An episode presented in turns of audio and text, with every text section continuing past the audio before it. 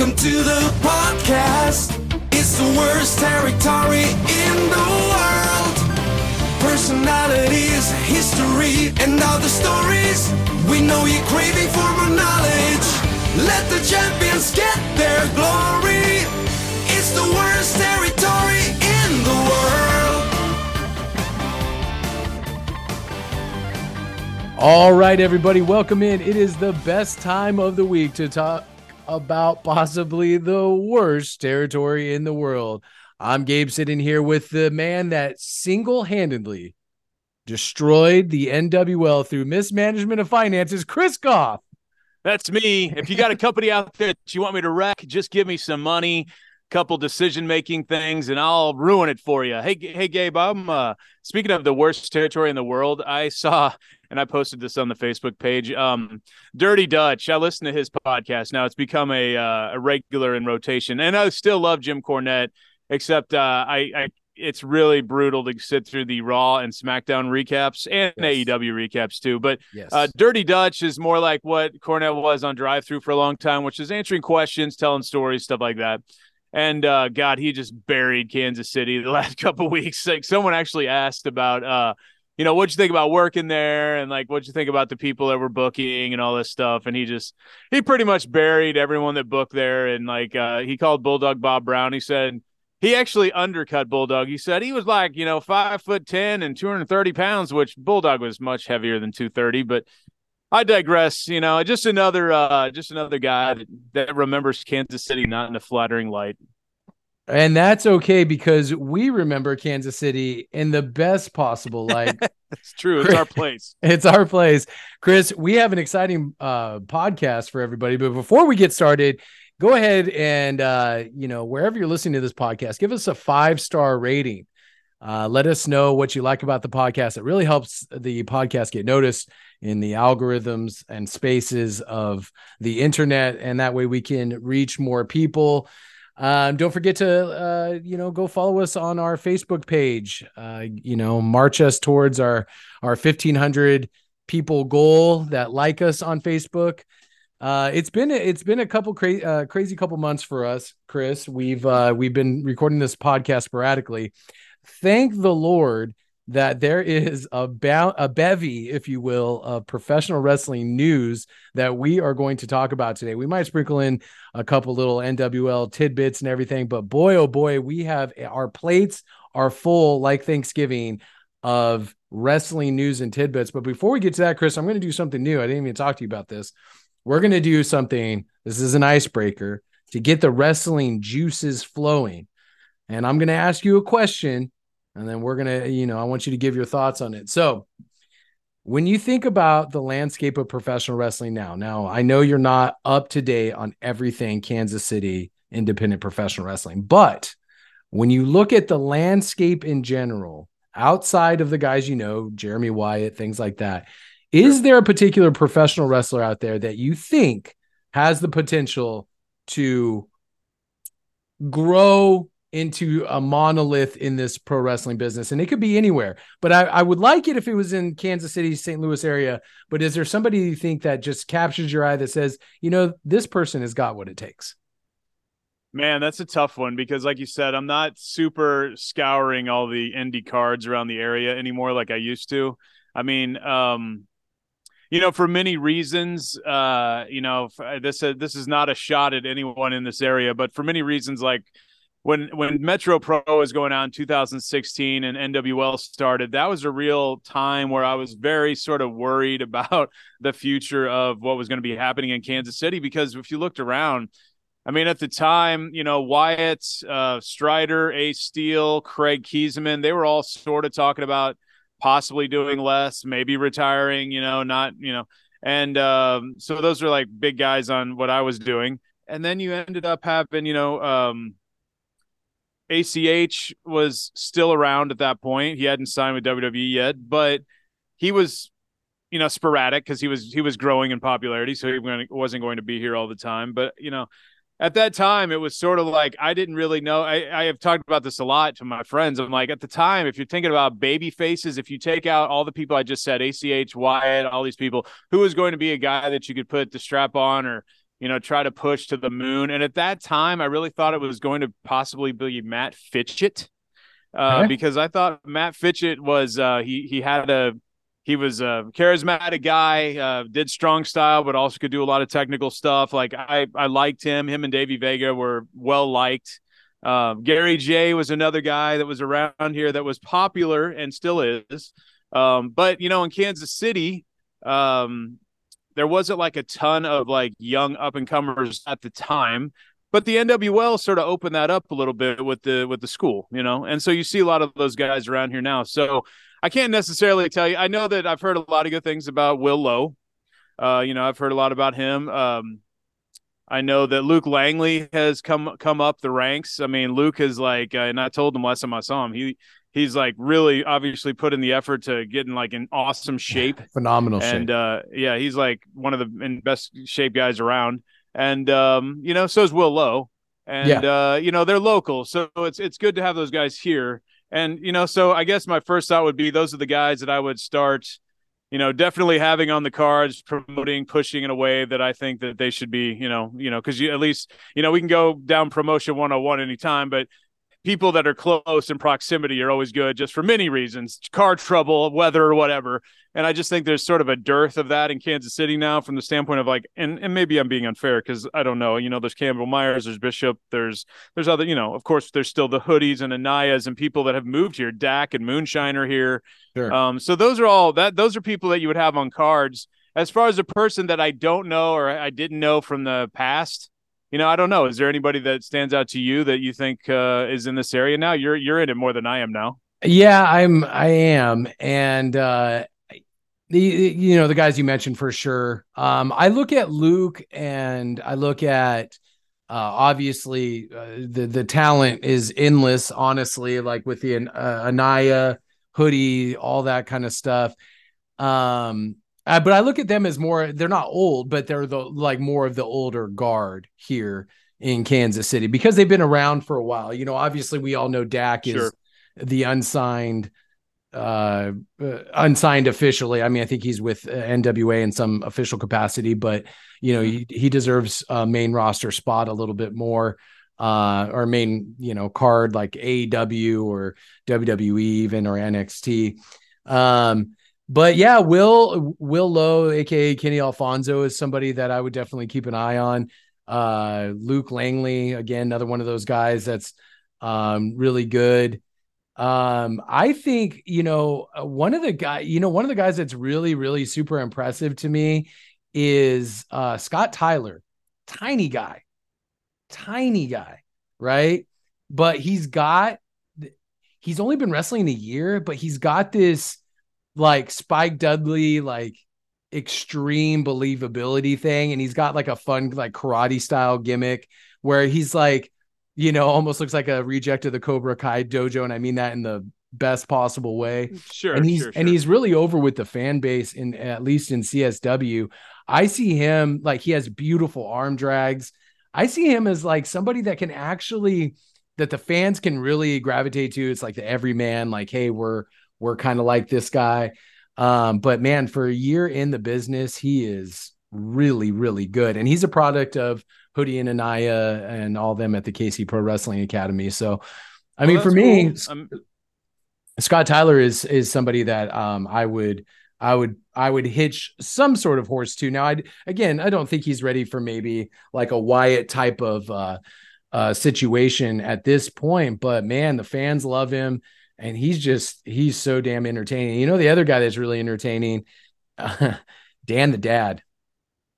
I I I I think Dan the Dad is. Super- Look, I like comedy. I like comedy gimmicks like that. I, we always had him in Metro Pro. Yeah. We had him at NWL. I mean, they're fun to throw in there. Whether yes. it's uh, Luigi, Prima, you know, like those yeah. guys. Those yeah. those are those are fun things to have on any card. Uh, you know, some people disagree with the way that I would put a card together, which is um, sort of old school ECW is what I would say. Like you have a good storyline at the top, but then you have, you know, just Tracy brutal.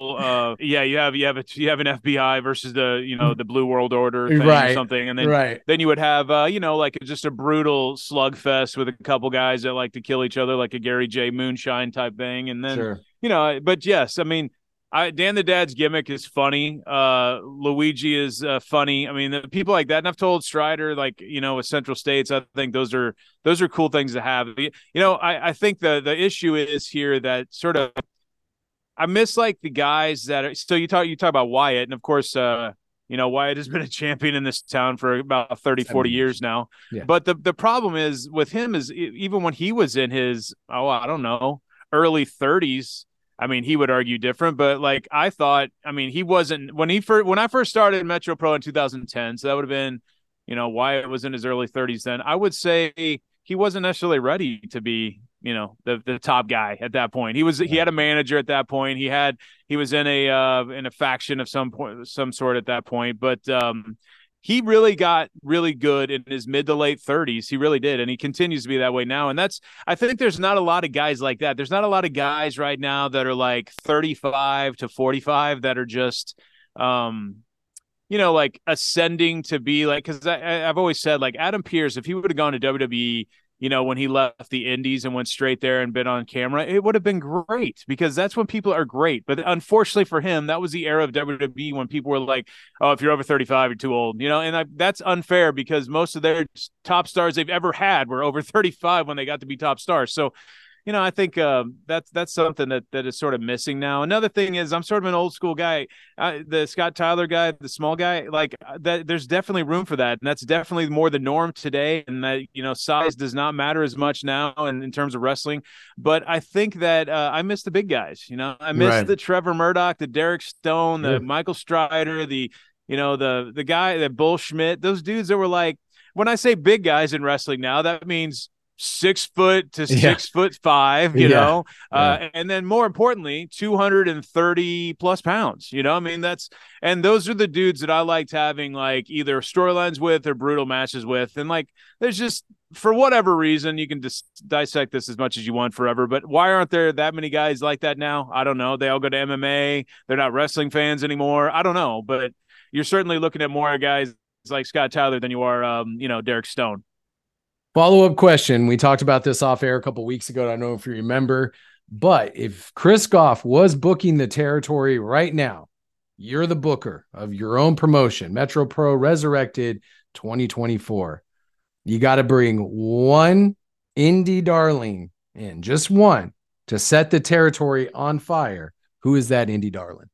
God, what did I? Oh, you were talking about. I guess I was going to say. Who did I say when we were talking about this? Um, you know, indie darlings are so different now than they were when I was booking. Uh, when I was booking, indie darlings were still like. I mean, you're you're talking There was a, about a lot um, of them.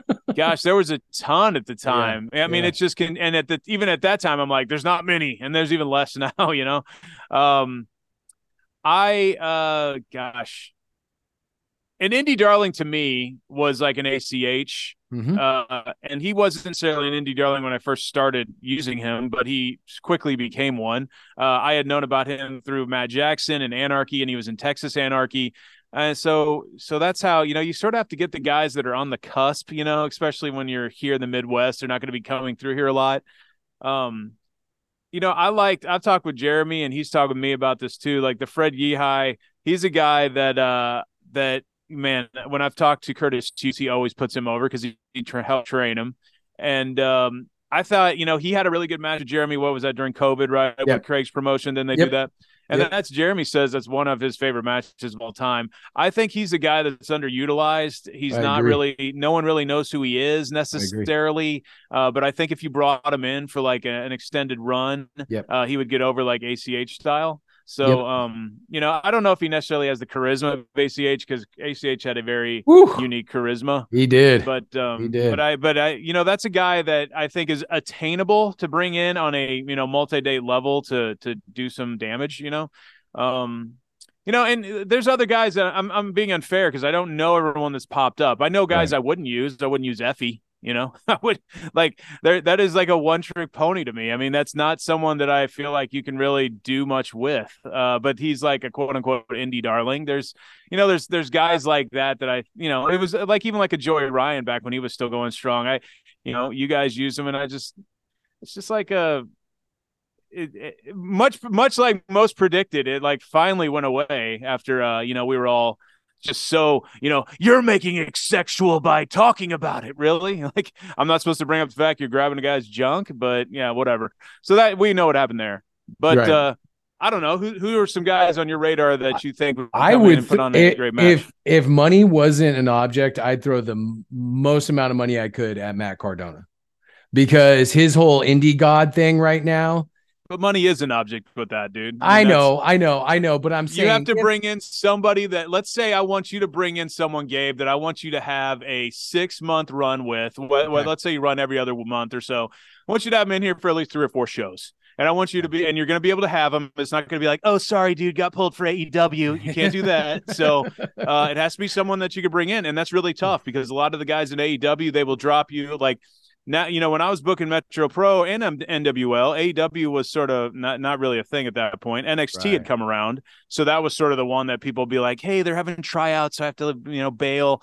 You know that would happen. Sorry, sorry, brother. NWA does that now too a little bit, you know. So there's more of that crap going on that you have to worry about. But who That's- who would you think in that, That- realm? That that's a really good question because you know, love it or hate it, and I we've we've talked about this off air. I mean, when I was booking Journey and I brought in Shotzi for that extended run right before her her final indie match was at Journey Pro. Her final indie match That was cool. was at Journey Pro, and right before she went to SmackDown or you know went to NXT and then eventually the main roster. Um, and I'm I'm very very proud of that storyline because I saw her as literally being on the cusp of stardom, and it turned out I was right.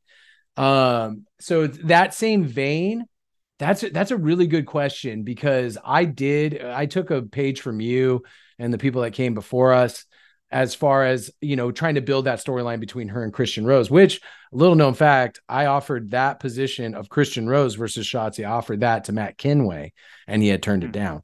So that's an interesting sidebar that because he. of just be, not wanting to do intergender matches. Yep. Can't, Yeah, well, which- I can't really. I can't blame people for not wanting to do that. right.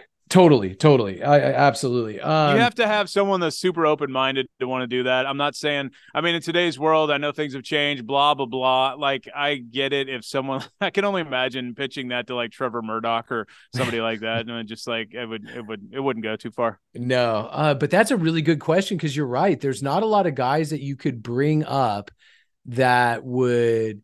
I mean, I think we talked about it. Heidi Howitzer might be someone you could. She's really super over with the crowd. Um, she can. There's just not a, you can agree though, there's not a pool of people No. that are not already sniffing on going to AEW, going to NWA, Right. going to Impact, going to NXT that there used to be that 10 years ago. There used yeah, to be like, no.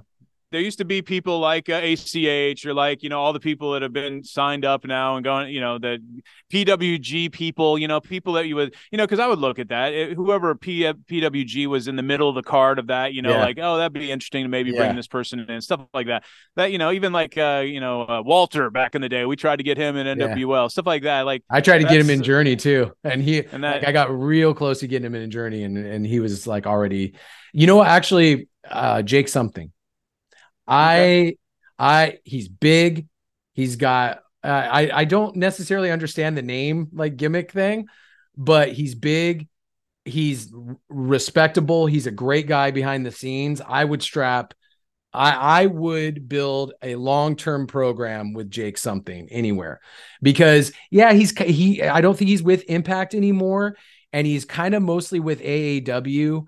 Um, but I, I think I think give it like if you put Jake something with Greg Jovi as his mouthpiece, I think that's electricity that I, I I mean honestly that would get me going as a promoter would be to have those two run roughshod over a promotion and have him be a big monster heel champion Jake something. That's my answer.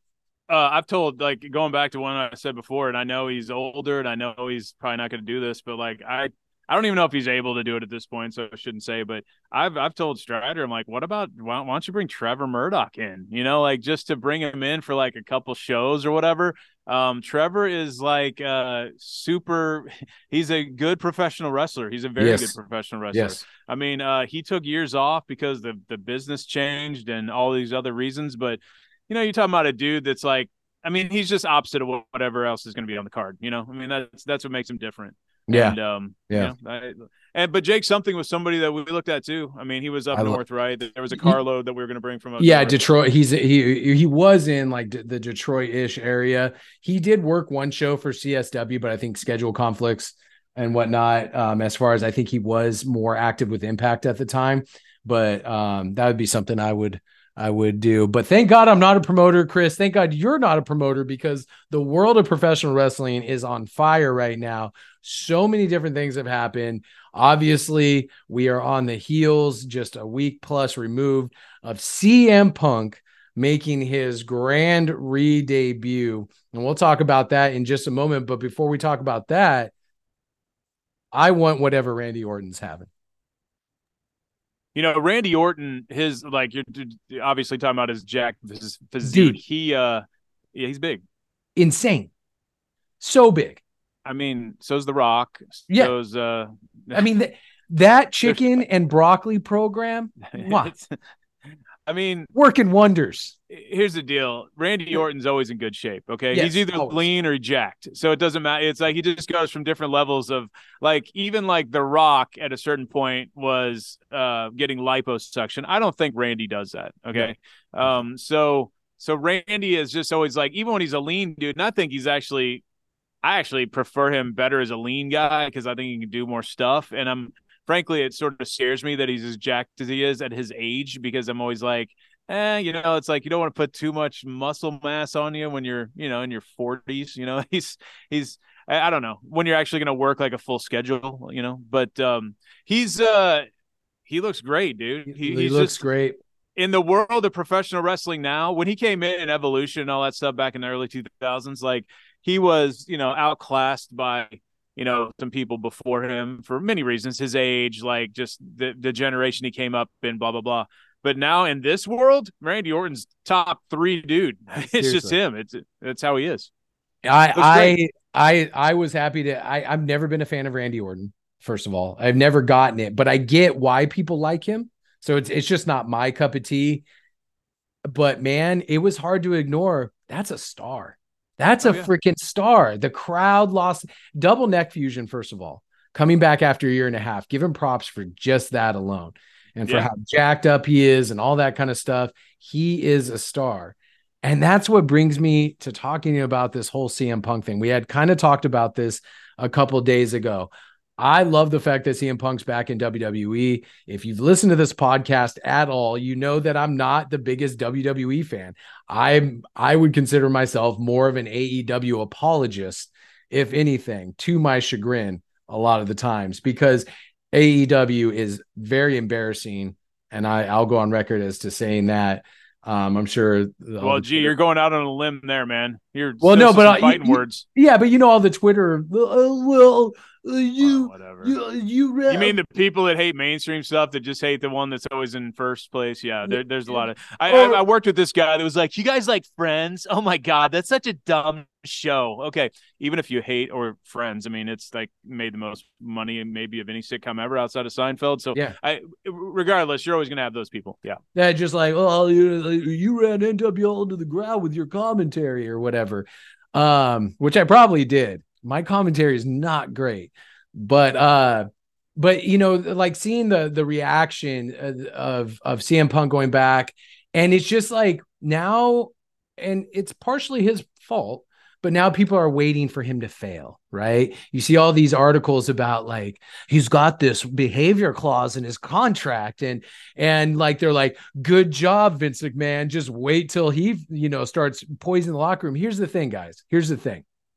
Him getting in backstage altercations, I can almost 99.9% guarantee you he is not going to get into backstage altercations because why? Because real businessmen run the WWE. He doesn't have to have a contract clause where he has to behave himself because he is held accountable by real adult human beings. You guys think it's going to be the same way over there? It's not. You don't have a guy going, well, guys, just do whatever you want and uh, just kind of clear it through me, and it's no big deal.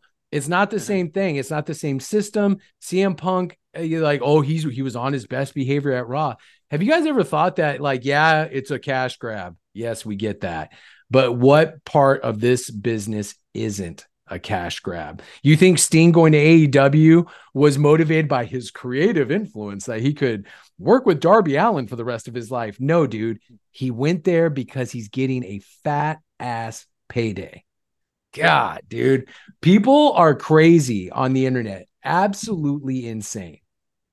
Well, I mean, the the social media response is always extreme, so it's one way or the other. There's no gray. It's either horrible or the greatest thing ever. So I mean, that's just just how it is. But um, I like. I was so happy to see him on there. A lot of rumors that he didn't even sign the Until contract until day. the day of, day Yeah. before tops. Like that's it.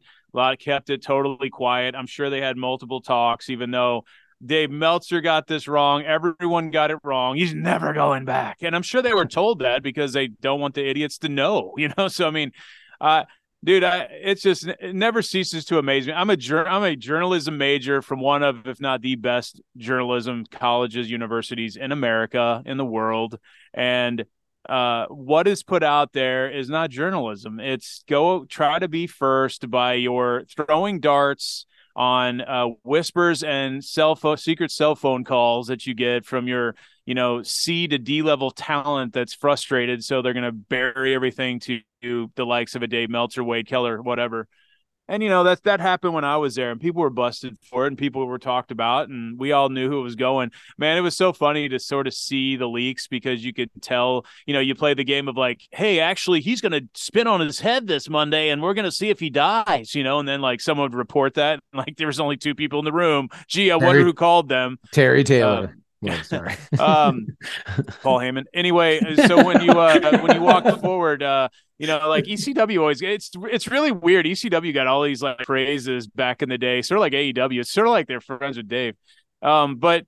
I, I think I think that um, AEW is uh is a, is a it's as we've discussed a million times it's a it's a romper room it's a preschool it's it's a teacher that wants everyone to like him and so he allows everyone to do their own their own little thing and their own little fiefdoms like in their own groups and like I can understand like someone like Jericho loving it. It makes sense because uh he can go over there change his gimmick every two months like work with who he wants to finally put them over a little bit and then get put over at the end and then uh then do it over again with someone else. That's perfect. And and maybe adam copeland's going to be that way too. Maybe he gets to go over there and he thinks it's great because he gets to finish his career with some kind of blow off like program with christian or whatever something he never thought he'd get to do again blah blah blah. And he can book that himself and he's earned the right to be able to do that. That makes sense. But like overall a cohesive business it's it's horrible. We've talked about this. We they have some great matches they have some great stuff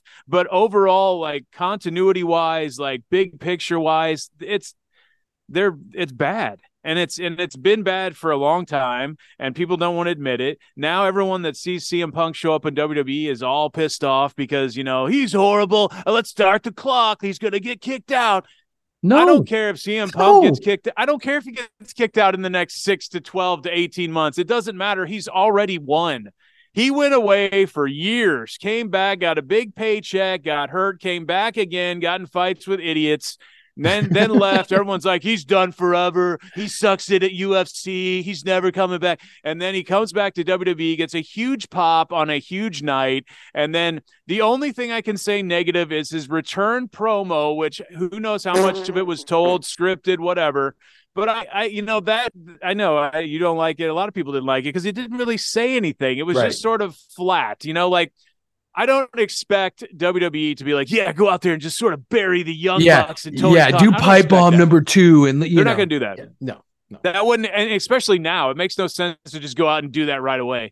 However, it would have been good if he could have said just a couple like super veiled shots or not so veiled, and just have a couple things like, you know, it's nice to work with adults somewhere, you know, something, you know, something that would have been cool to sort of a nod to everyone that's following the complete soap opera drama going on in the AEW locker room and everything. So, I, I would have been fun to have that in that promo, but hopefully we'll get that down the road. I would have loved that out the gate, but we didn't get it. But either way, he's won. He came back. He's getting paid again. He's back at WWE. And uh, look, it doesn't matter. He's he seems like the kind of guy. I don't know about you, Gabe, but like I have careers that I WWE I was getting sort of burned out even before uh, Stephanie McMahon threw me out the door at my at sports broadcasting. I was going through the I, I was getting bored with that because I could have collected a paycheck like some people still do there, but I didn't want to because it's like I feel like I need to do something else.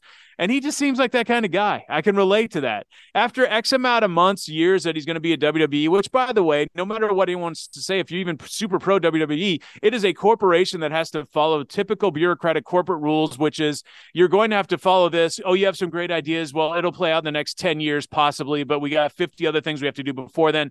And you never really feel that fulfilled, which is why a lot of people hate the corporate system in general. And that's just how this is going to be for him. If he gets frustrated with the way the creative is over there, it's not going to be a shock to anybody because everyone's messed mad at some point about their creative. You're going to say the same thing about Adam Copeland. You're going to say the same thing about everyone else, Chris Jericho, everyone that's ever left WWE because it happens to everybody, everybody. except eh, even Stone Cold walked out multiple times. I mean, Brock Lesnar, he, you think there's a reason why he doesn't want to be back all the time? Not, not to say that he's a little bit older and he doesn't have to be, but he also, yeah, there's so many times where Brock got frustrated. I mean, it, it happens. Uh, you're on the road. You're doing a lot of stuff. You want to do certain things, and you know, for a million other reasons that people don't want to work with you, or this or that. People get injured. Blah blah blah.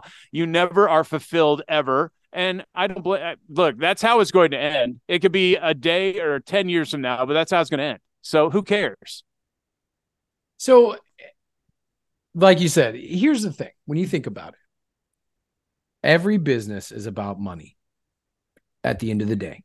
Every business, sure. whether you're a nonprofit, whether you're a wrestling company, whether it doesn't matter. You you run a winery not because it's like your lifelong passion, but because you have fun and because you can make money doing it. The sure. vices in this economy will always be sought after in any economy.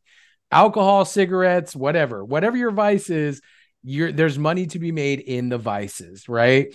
Real estate, same thing. I love, love, love, love being a realtor. But at the end of the day, it's about supporting my family. So if you're going to sit there and say there's a de- delineation between what AEW does and what CM Punk does to what WWF does, you know, th- there is no delineation. Everybody is in this. It's called the wrestling business. They're in this to make money to provide for their families. That's the reason why Adam Copeland can work three days a week or two days a week and get paid probably seven figures, right? Sure. And he and he is more of the temperament. The one thing everybody can agree about about CM Punk is that he is not the type to suffer quietly. He's not the type to sit there and be like, I just don't agree. He's like, he's not me. Like, I'm the type that suffers quietly, right? In my whatever job I've had, if I don't like it, I just kind of suffer through it and just move on. And that's normal. That's a normal right. thing. And so that's why someone like CM Punk is looked at as like,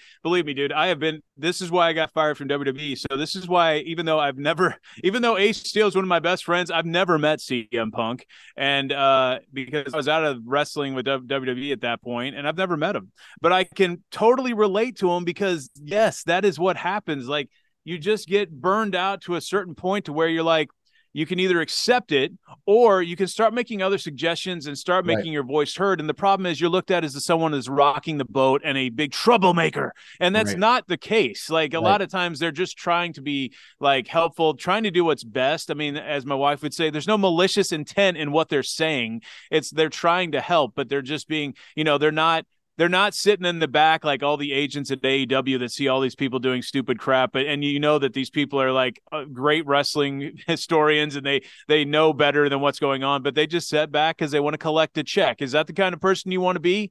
Like if you're scared about making your mortgage, that's the kind of person you you're going to be because you don't want to lose your job. CM Punk doesn't need that. He's probably paid off all his crap. Probably has plenty of money in the bank. He enjoys doing this because why? He's in his mid 40s, and you know what? Even if people are super ass rich and they could just sit around counting their money all day, like a Mark Cuban or a million other people like him. They're bored off their ass because you're still got 40 years to live. You got to do something. So right. why wouldn't CM Punk go somewhere that he's going to make six, seven figures doing whatever the hell he's going to be doing? I mean, he makes seven figures just off freaking merchandise. What I heard, he was like number one in WWF and like yeah. top five or whatever in yeah. AEW still. I mean, it's crazy. Yeah, and, so, and and it's like, how can you look at this situation? And again, I get it, right? I get it The Saudi, no, I don't agree with WWE taking money from the Saudis, right? I get it, dude. I get it like oh blood money and all that kind of stuff. Uh, you Dude, know the- uh, here's a problem with that. When you take that stance you i can go through everyone's life that says that and go through everything they do and rip apart half of what they do Sure. for the same exact reason. That's why Sure. they're complete hypocrites when they say that crap. It's like vegetarian you know vegans are like you don't eat things even though they're wearing like jeans and all this other leather and all this other crap. I'm like what do you expect that you know what it- everybody's a hypocrite with that stuff I, Uh, I, I, I yeah. get that. I get that. But what I'm saying is, I understand why people start with that germ in their head and say, oh, you know, and then Vince McMahon was accused of this and da da da da da. It, like, dude, I cannot wait for 10 years from now when the the the tell all is written about Tony Khan.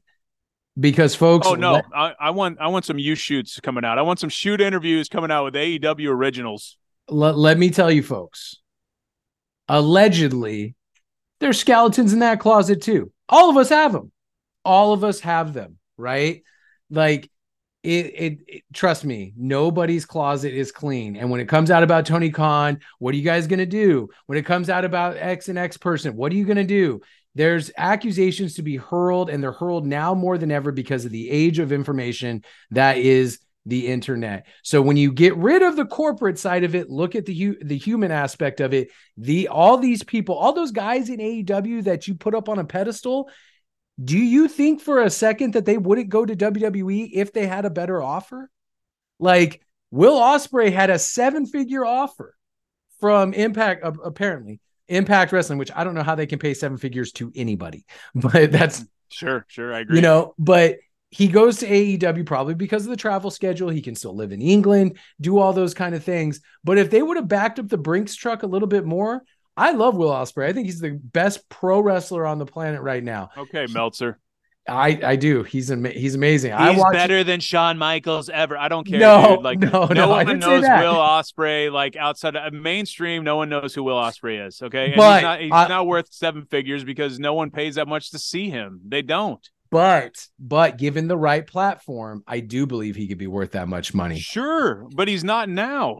No, I, I agree. I agree. I agree. But I'm saying like all those guys in AEW either did come from the big money corporation of WWE, so you might as well start shitting on them, right? Because they were working under that sphere at one time. Like nobody is blame free in this. That's that. That's what I'm trying to say. Nobody is is blame free in like, oh, this is a cat. Everything is a cash grab. Everything is not what it appears to be. Like this is a re- like I said, this is the wrestling business. Good for CM Punk. And here's what I was telling you the other day, Chris. I, I like I said at the beginning of the broadcast, I am an A. uh, do like some of the professional wrestling matches that AEW puts on. Did I think Adam Page and Swerve Strickland? I love Swerve Strickland. If I was running AEW, he'd be the world champion. I think I think Swerve Strickland has the biggest upside out of anybody in that company outside of MJF. I'm even getting getting tired of MJF, but like, like I would strap the rocket to him and be. I, hated the blood drinking thing. I think it's way overboard. I think everything AEW does when every match has blood in it. You know, hey, Jon Moxley, you cut yourself seventy five thousand times. That's great, but like. I like AEW's match structure, but I'm telling you, dude, what's really shifted my perspective in the last couple weeks is everything WWE does feels big. It feels like a big deal. There's the production, the arena is full, the crowd's into it. Like, I get it. SmackDown, Raw are super boring for me as a quote unquote pure professional wrestling fan that likes to watch the holds and all that kind of stuff. I get that. But at the same time, AEW, it's it really does remind me a lot of car crash booking. White and MJF should have had a much better and much bigger build up to their championship match. There, it just seems like it's all kind of thrown against the wall every week. Here we go. Who's going to do the biggest flippiest spots in this match? La, la, la, la. And it's just kind of all thrown against the wall. Like me and you were talking about off air. Now WWE programming is reverted back to honestly, like you said, the 90s era where everything WWE superstars, everything's a squash match to kind of put over the bigger guys. And then they save all the flash and bang for their premium live content or whatever they call it. That's not necessarily a bad way to do business. And it shows in the numbers. Look at the people that are tuning in. Every CM Punk raised their final quarter hour by 29%. Like, are you that's why they signed him. That's a needle mover, sure. dude. 30%. That's a needle well, that, mover. He, he, was a needle mover for AEW. And obviously, yes. because this, like, regardless of what, like, all the pro AEW people, it's just like you can sit here and argue he was a cancer, he was this, he was that. Hey, let, us take the worst case scenario of CM Punk. He's just a shit stir piece of crap. Okay. And you just don't want him with your company. Um, how many of those people? By the way, WWE's uh, sold for nine billion dollars, and Vince McMahon uh, is you know worth uh, all that or more. And then he uh, has already been the top guy for the last I don't know 30, 40 years, and he still will be till he dies. Um, how many guys that were complete pieces of shit did he bring back and make a ton of money off of? Because guess what? He's an adult and he knows how to run a business like a man. Uh, good lord, everyone in, under the sun outside of Randy Savage came back, and there was a multiple. You know, let's not get into why Randy didn't get back. Uh, wait, I debated that with someone the other day, and I'm like, okay, I don't know, but I've, I've I know what I was told. It's not the Stephanie thing. Other, it's about sponsorship money and other things, but whatever. Yeah.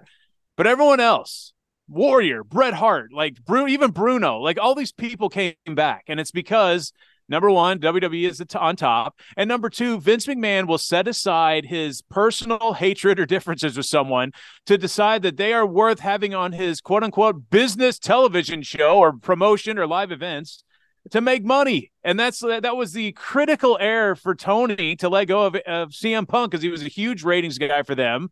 Not the only, you know, not the only reason, and not not going to kill them if he's gone because he existed before CM Punk, but he helped them tremendously. It's proven. It's gone downhill uh, slowly ever since he left. Slowly. Well, I mean, it's, I mean, it's I'm, a, I'm, trying to be nice. Okay. Okay. It wasn't oh, like overnight say, they dropped 50%. That's but... a skiing downhill situation with the collision ratings. Their ratings are in the freaking toilet, dude. And, like, and but he was he's a money he is a money guy for whatever reason. If you hate him, you don't like his wrestling, you think he's a baby, whatever. He makes money, and people want to hear what he has to say and do. So, like, that is why you keep him. And that is why you have to make a decision, Tony. I mean, you know, I don't know anything. I just put it business uh, businesses out of business. But I would you say do. if I if I wasn't like a, a drunk sailor with with businesses, I would say that you can probably take uh, CM Punk and look at him and see what he brings. You know, look at merchandise. By the way, WWE looks at merchandise all the time. That's why top merchandise people are always Rey Mysterio and Kane and these people that have masks, but also they would look at that. They look at LA Knight. That's why they push him higher. Roman Reigns, whatever. Uh, CM Punk is still like top three or five on AEW and he hadn't been there in months. And and so how much money you losing out on what you could have made on that? Just that alone.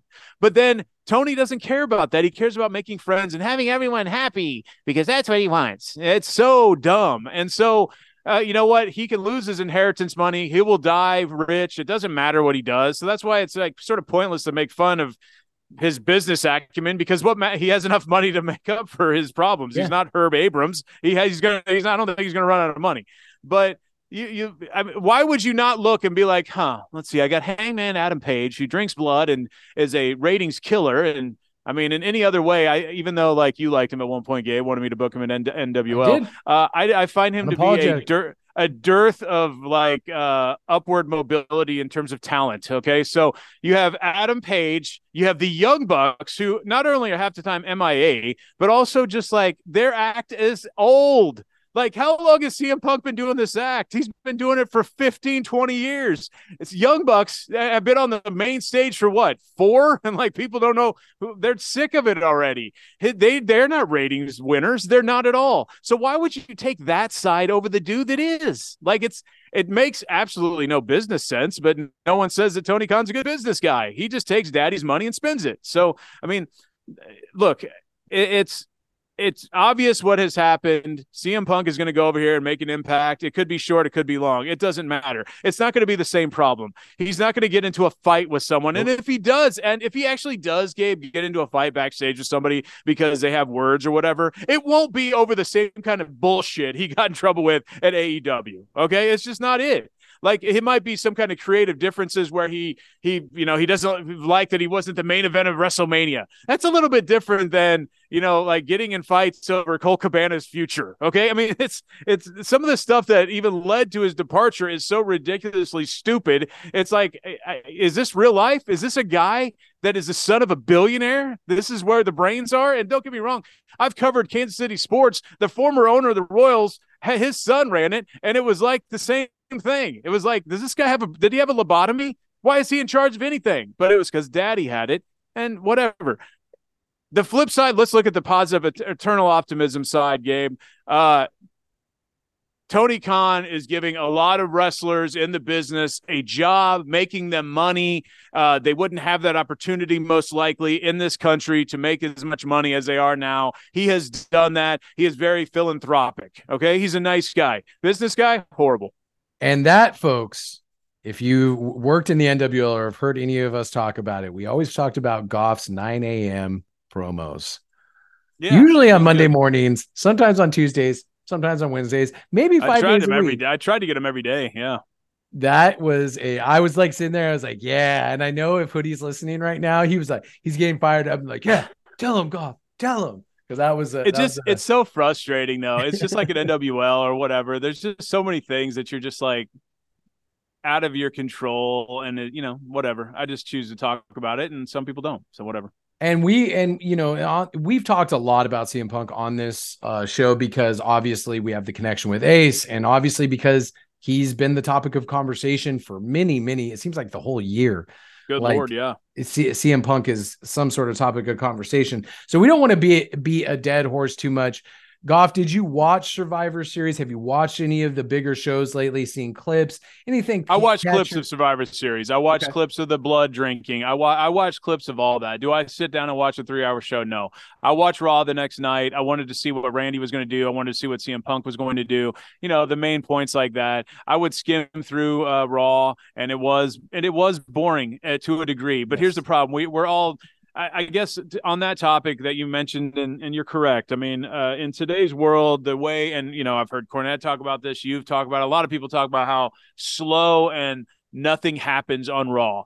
Um, but I do think that the issue is they have to almost and W and Triple H was like this 20 years ago, man.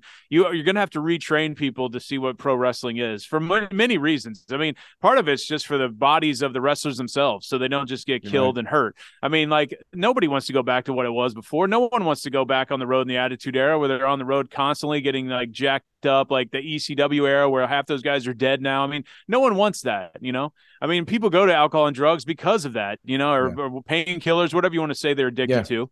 Yeah. Uh, so now it's like, okay, save the big matches for the big shows and big shows are different now too. They're not pay-per-views they're paid live events on peacock and you know it's not necessarily the same there either. But you know television rights are worth more than they ever made on pay-per-views combined you know? So that's now that's it's actually worth more in some ways. Uh, but you know the business of that can be dissected forever. But i do think like you said they've taken it back and they've they've made a clear effort to you know, we're going to push characters. This Roman Reigns and the, that the whole family storyline that is going that has been going on forever. I mean, this is unprecedented for you know 20, 30 years now of, of a storyline lasting this long. Some people say it jumped the shark. Some people, you know, want to see what the ending is. Maybe they don't even know what the ending is because they just don't want it to end because it's doing so well. I mean, shit, we had that happen all the time when I was there. Like you have like when your mind what you want to be like, yeah, we'll finish it off at Mania with this or that. But then you get to Mania and you just feel like you're in the first quarter of it, you know, and you're right. like, no, no, no, we got to keep going. I mean, you probably felt that way just indie booking. You know, it's like we can't kill this off now. I mean, I could milk like five more matches out of this because the fans love it. You know, right? Um, right. And so that's what I think they're doing. I think they're going back to more story, more. They're going trying to do more stories, trying to do more character stuff. And uh, I did want to go back to when you were talking about one of our a friend of ours that we know that comments on wrestling. He had made a comment on social media about uh, he didn't like he, screw CM Punk because he's going to take the blood money of uh, a serial sexual Rapist assaulter in Vince whatever. McMahon yep. or whatever they called him, and then also said that uh, like it was just a money grab for CM Punk, and then he he he showed a clip of CM Punk just talking shit on WWE like a year ago or less. I don't know, whatever. Um, here's the thing. Uh, let, us go look at everyone's interviews that go to any company and say this is the greatest company I've ever worked for after they just had the greatest run of their lives somewhere else. You know, I mean, it's just like uh, I'm sorry when I heard like uh, Arn Anderson and all these people go to AEW and they're first signing this fat check from this money mark and they're like, this is the greatest company I've ever hmm. worked. Really, really, it's the greatest company you've ever worked for, huh? You got hor- total chaos. You just quit. Your son got let go, and now you're going to call this the greatest company you've ever worked for. And so when CM Punk says, "I never want to work for those pieces of shit again," and he takes a job from him a year later, I don't care. That's how it I don't either. Like, I don't either. works. Like Ric Flair is, uh, by the way, and I made the point. Ric Flair, by the way, serial sexual assaulter, acu- you know, accusations running out the ass of Ric uh, Ric Flair. Uh, then I was told that that wasn't the same because Vince McMahon uh, allegedly paid off the people that he sexually assaulted. So uh, which I, I, don't know what he's referring to. I don't know if he's referring to using the money to pay women to be quiet about his sexual affairs, or if he's referring to someone that he possibly allegedly quote unquote raped somewhere and paid her off because there's that story too.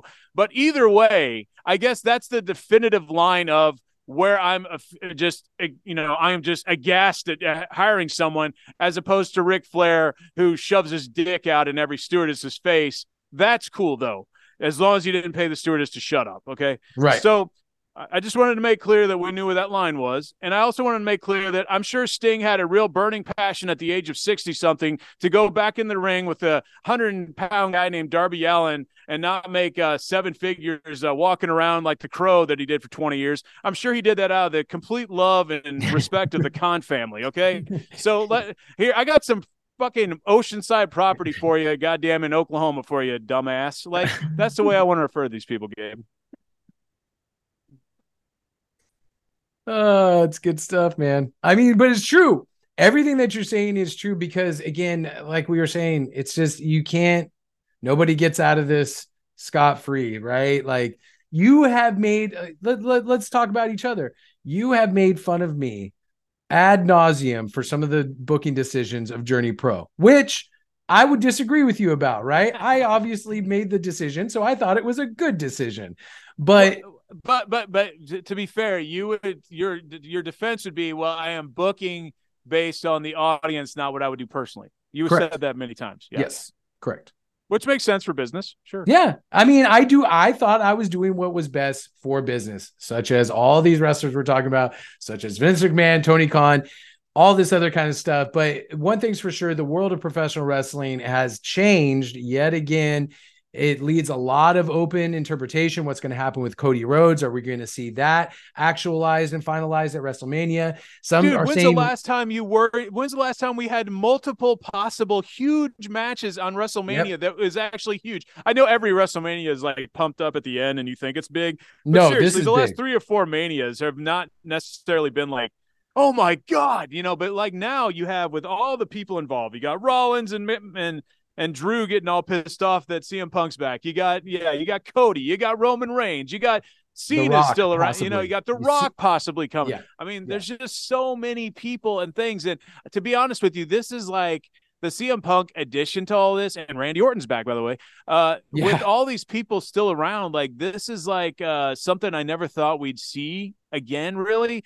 Where it was like, man, there's like a lot of people that can come back and actually make a difference on a show in a short term here, which, you know, because a lot of these guys that could are too old to do it now. But we're in this era now where they can. Lesnar, another guy we haven't even talked They're about. They're talking about po- CM Punk, possibly Stone Cold. What about yeah. that? Like, tell me that's not going to break some gates, dude. I, am telling you, it, it was a smart decision. Blood money aside, or whatever, all that, all that kind of stuff is. And again, if you're listening to this podcast, I love AEW. There's a lot of things about AEW I truly enjoy. Do I think there's been a serious declination in their product in the last few months? Yes, 100%. There has been unequivocally a, a, a point when the drama that CM Punk, in my opinion, had a part of, at, at the very least, to where we are now, the declining ratings, all that kind of stuff. We definitely are seeing a switch in AEW, and I still believe that they can turn it around. I love MJF. Do I like him crying, quote unquote, post press conference about how much he loves Adam Cole? Is that a little nauseating? Yeah. because I know what they're doing with it. They're making it because yeah, I, I could go into where where I MJ, think MJF is like a good. He's a good talent for this era. He he knows Yes. how to work it. He still keeps in character. I still I love Christian does it too. I love that stuff where they're oh like dude Christian character. and I was gonna bring that up. Christian's fantastic in AEW. Fantastic. especially with the stupid ass media scrums that are just so fake and convoluted and scripted and stupid like with these people with four followers on there like i, I th- these are so dumb and the fact that they stay in character is hilarious to me in 2023 so that's great Yeah. mjf you're saying like if if you MJF is one of the handful of guys that when you said if they offered him money at WWE, they definitely go. MJF should not go right now. He should No. milk this at AEW as long as he can. They're pushing Yes. him to the top. yes. Uh, if he went to WWE right now, he would be completely outclassed for a while, you know. And that's not Yes. a shot at him. He's super No. young. Okay, I mean, he's in his freaking mid, early to mid twenties. I mean, Yeah. this guy is uh, the potential is through the roof with him, but. You know, I, I the only thing that holds MJF back is the size, and he's he's jacked now. He's ripped. It has nothing to do with that. He's just pretty short. And you know, Right. you get in there with like Roman Reigns, The Rock, Brock Lesnar, like all these. Even CM Punk is going to tower over him. It's sort of like yeah, it's the only thing that's going to hold him back. But other than that, it's uh he he should stay there and milk that as long as he can. Adam Cole, he probably made the right move. You know, Adam Cole is never going to be a main main main No. eventer on uh top of the line WWE programming. no matter how much Triple H did like him and Tommaso Ciampa, but I guarantee one of the reasons why Tommaso um got as big as he did, quote unquote, physically, is because he knows that that's the desired form in WWE. And I was when I was watching the other night, I texted my brother. I thought Raw was extremely boring. I didn't like the promo of CM Punk for the reasons you discussed. But what I did notice is 90% of those guys look like athletes. They look like guys that I was Like, like, men. they look like, yeah, even Chad Gable, jacked, I mean, shorter guy, but they all look like they hit the gym. And I, and I do believe that is like a thing. It should be a thing, more of a thing in pro wrestling. You should look like you're an athlete. Now, I don't agree with the old school mentality. Uh, the, the, uh, oh, I don't want to fight that guy in a bar because sizes have changed in professional wrestling, but you should still look like you can handle yourself in a ring.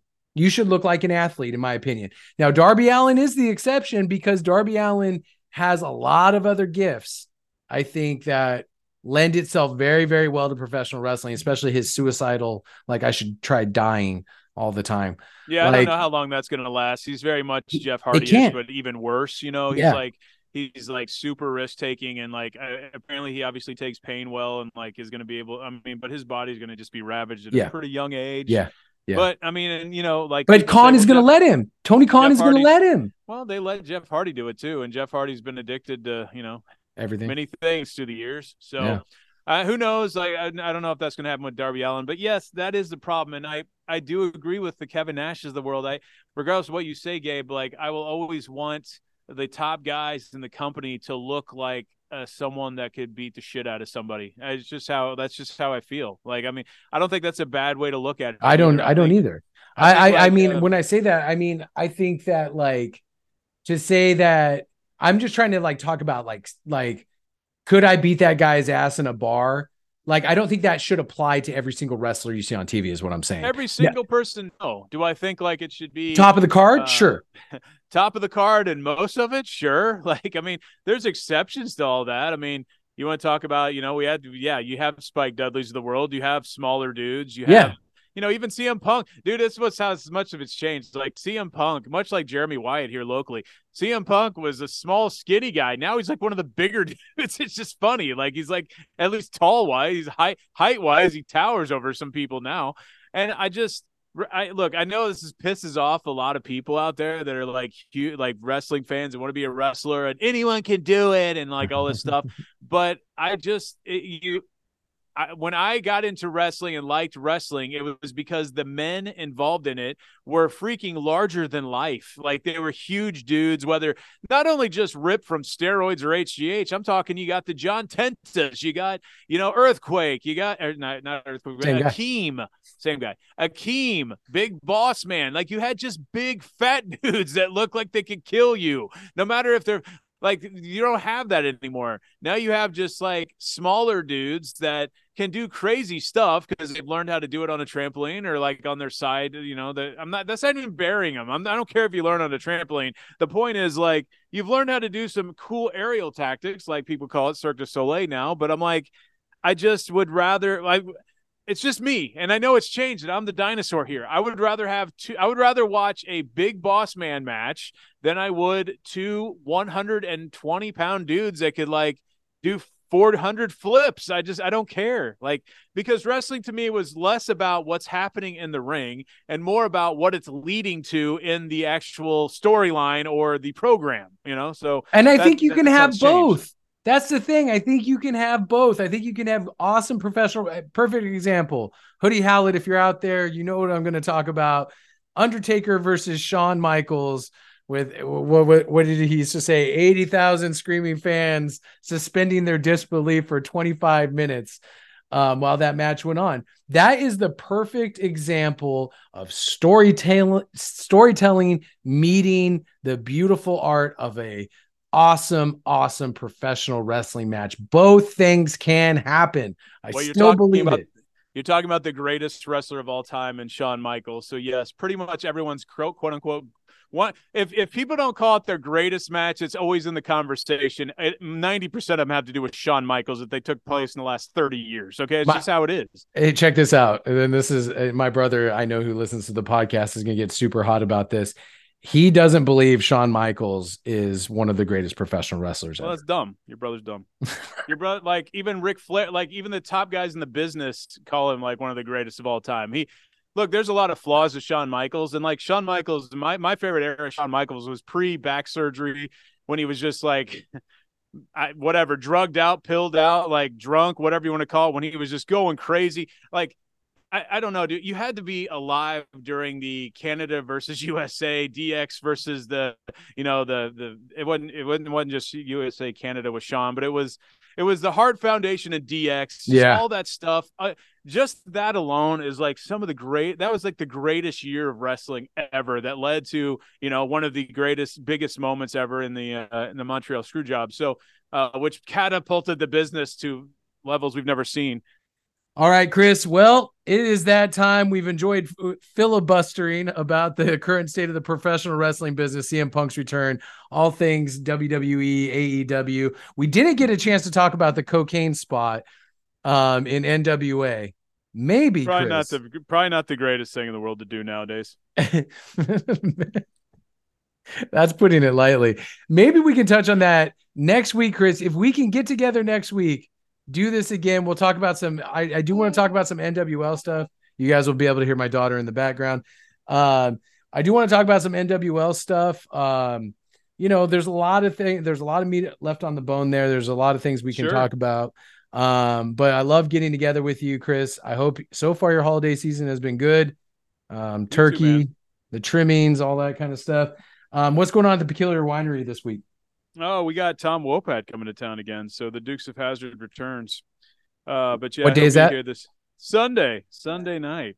Sunday but, night. Uh, I'm looking forward to. He's become a family friend, so he just is coming in to hang out, and he'll have a little Christmas concert here. But it'll be fun. You know, winery season's winding down, but uh, you will be working towards next year. But um, anyway, hopefully we'll have more time to do these.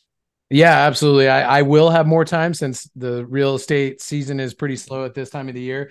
Um, if you guys don't forget to like and subscribe, uh, or to uh, not like and subscribe, to give us a five star rating wherever you find this podcast. Um, you can like and subscribe if you want on our not a live YouTube channel, which I should be doing, but I don't have time to. You're so you're so distracted with your daughter. I know. Look at her. I mean, how how could you not be? She's so cute.